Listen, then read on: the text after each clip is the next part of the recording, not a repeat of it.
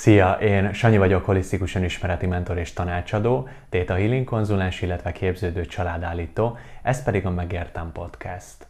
Segítek neked abban, hogy minél egyszerűbben és kézzelfoghatóbban megértsd azokat az önismereti dolgokat, amik jóformán minden embert foglalkoztatnak. Ma pedig egy személyes tapasztalásomat szeretném elmesélni neked, hogy én hogyan szoktam integrálni azt, amikor van valamilyen felismerésem, vagyis hogyan szoktam ezt megváltoztatni önmagamba, és továbbvinni a felismerést arra, hogy abból valamit tényleg meg tudjak fejlődni.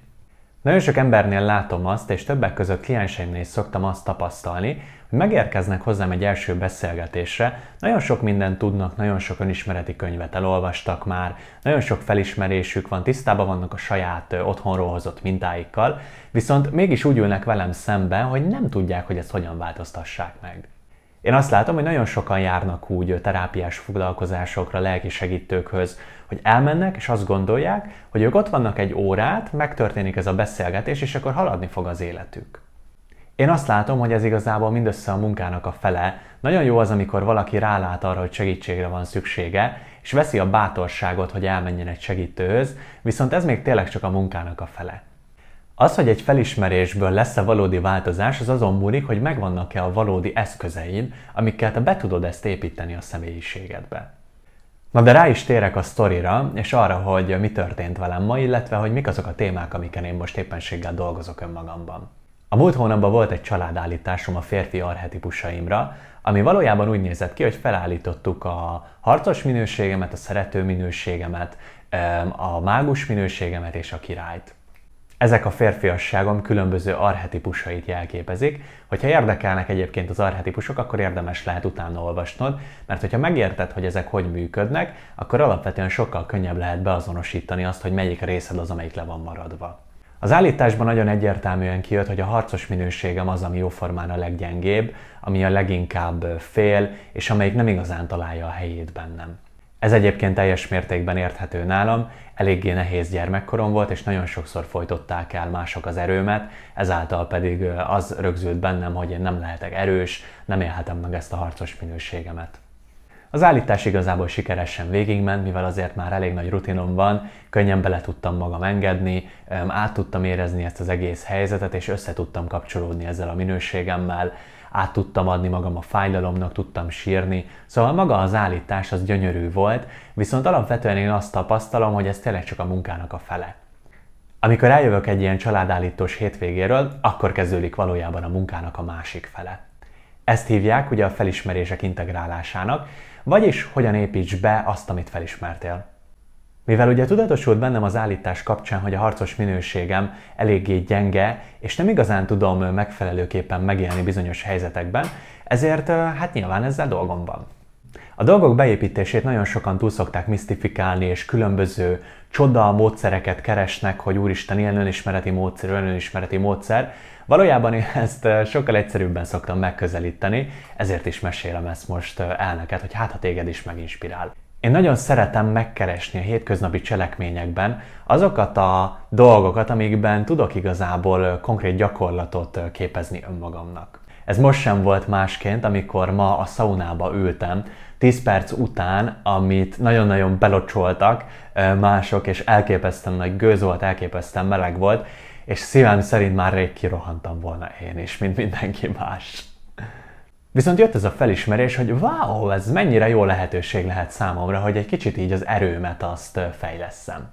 Igazából annyi történt, hogy mindössze eldöntöttem, hogy bármi történik, ha tetszik, ha nem tetszik, én most ben fogok maradni még 5 percet, ameddig lejár a homokóra, és át fogom vészelni ezt az 5 percet, akármennyire is már rosszul vagyok, meg nem bírnám, és én ilyenkor általánosságban elkezdek különböző részeimhez nyúlni. Ilyenkor nagyon sokat szokott nekem segíteni, hogy a testemet, a lelkemet, illetve a szellemi részemet megpróbálom külön kezelni, és figyelem azt, hogy melyik mit mond.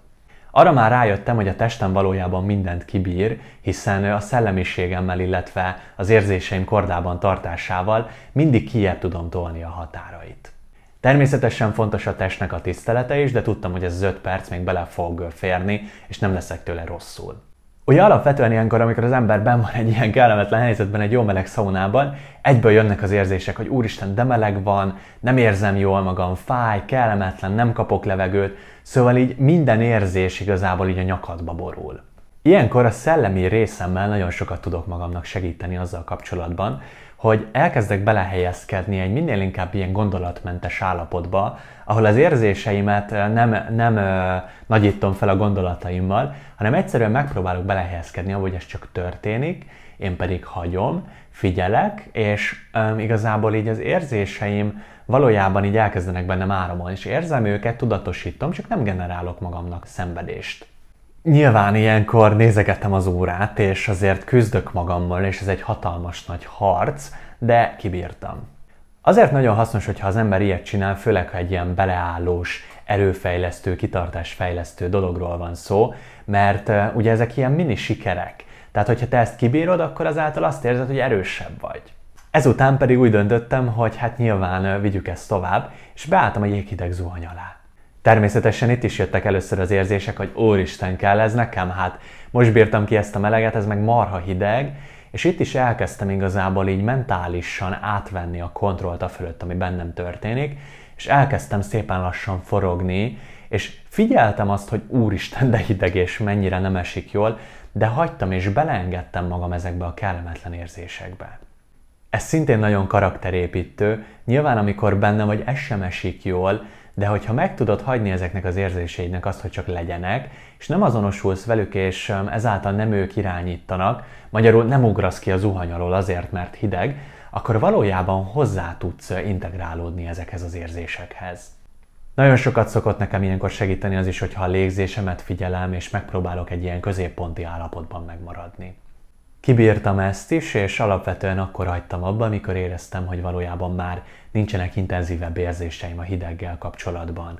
Éreztem a szívverésemet, éreztem ennek a karakterépítő hatását, és a sauna és a hideg zuhany után azt éreztem, hogy egy ilyen totális kiüresedésbe vagyok, és van bennem egy hatalmas nagy ilyen szabad tér, amit így ebből az erőből magamévá tudtam tenni, és természetesen azt is éreztem, hogy ez sikerült megfejlődnöm, és volt egy büszkeség, és azt éreztem, hogy na igen, most úgy egyenes gerincel ki tudom húzni magam.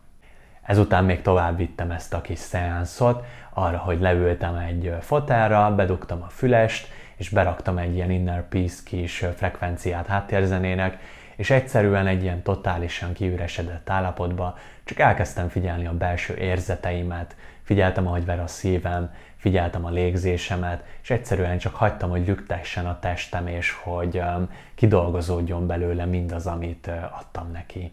Szóval valójában ennyi ez a tapasztalás, amit el szerettem volna mesélni neked. Mi az, amit te ebből meg tudsz tanulni és el tudsz vinni? Az egész élet egy önismeret. Bármibe megtalálhatod azt a kihívást, ami segíthet beintegrálni azokat a felismeréseidet, amiket a közelmúltban szereztél meg. Ha mondjuk éppenséggel az önbizalmadat akarod fejleszteni, akkor keres olyan helyzeteket, ahol félsz, ahol nem bízol magadba, és egyszerűen állj bele. Hogyha azt érzed, hogy szeretnéd a lágyabb, feminimebb energiáidat erősíteni, mert éppenséggel nőként hallgatsz, akkor keres egy olyan gyakorlatot, ahol totálisan el tudsz lazulni, el tudod engedni magad, és bele tudsz kerülni az áramlás állapotába, ahol valójában csak befogadod mindazt, ami van.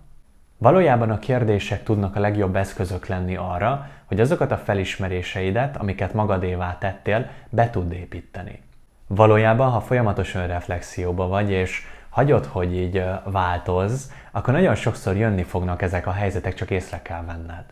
Ahogy én is ott ültem a szaunába, és éreztem azt, hogy ez itt most egy karakterépítő lehetőség, akkor valójában csak megragadtam ezt a lehetőséget, és éltem vele.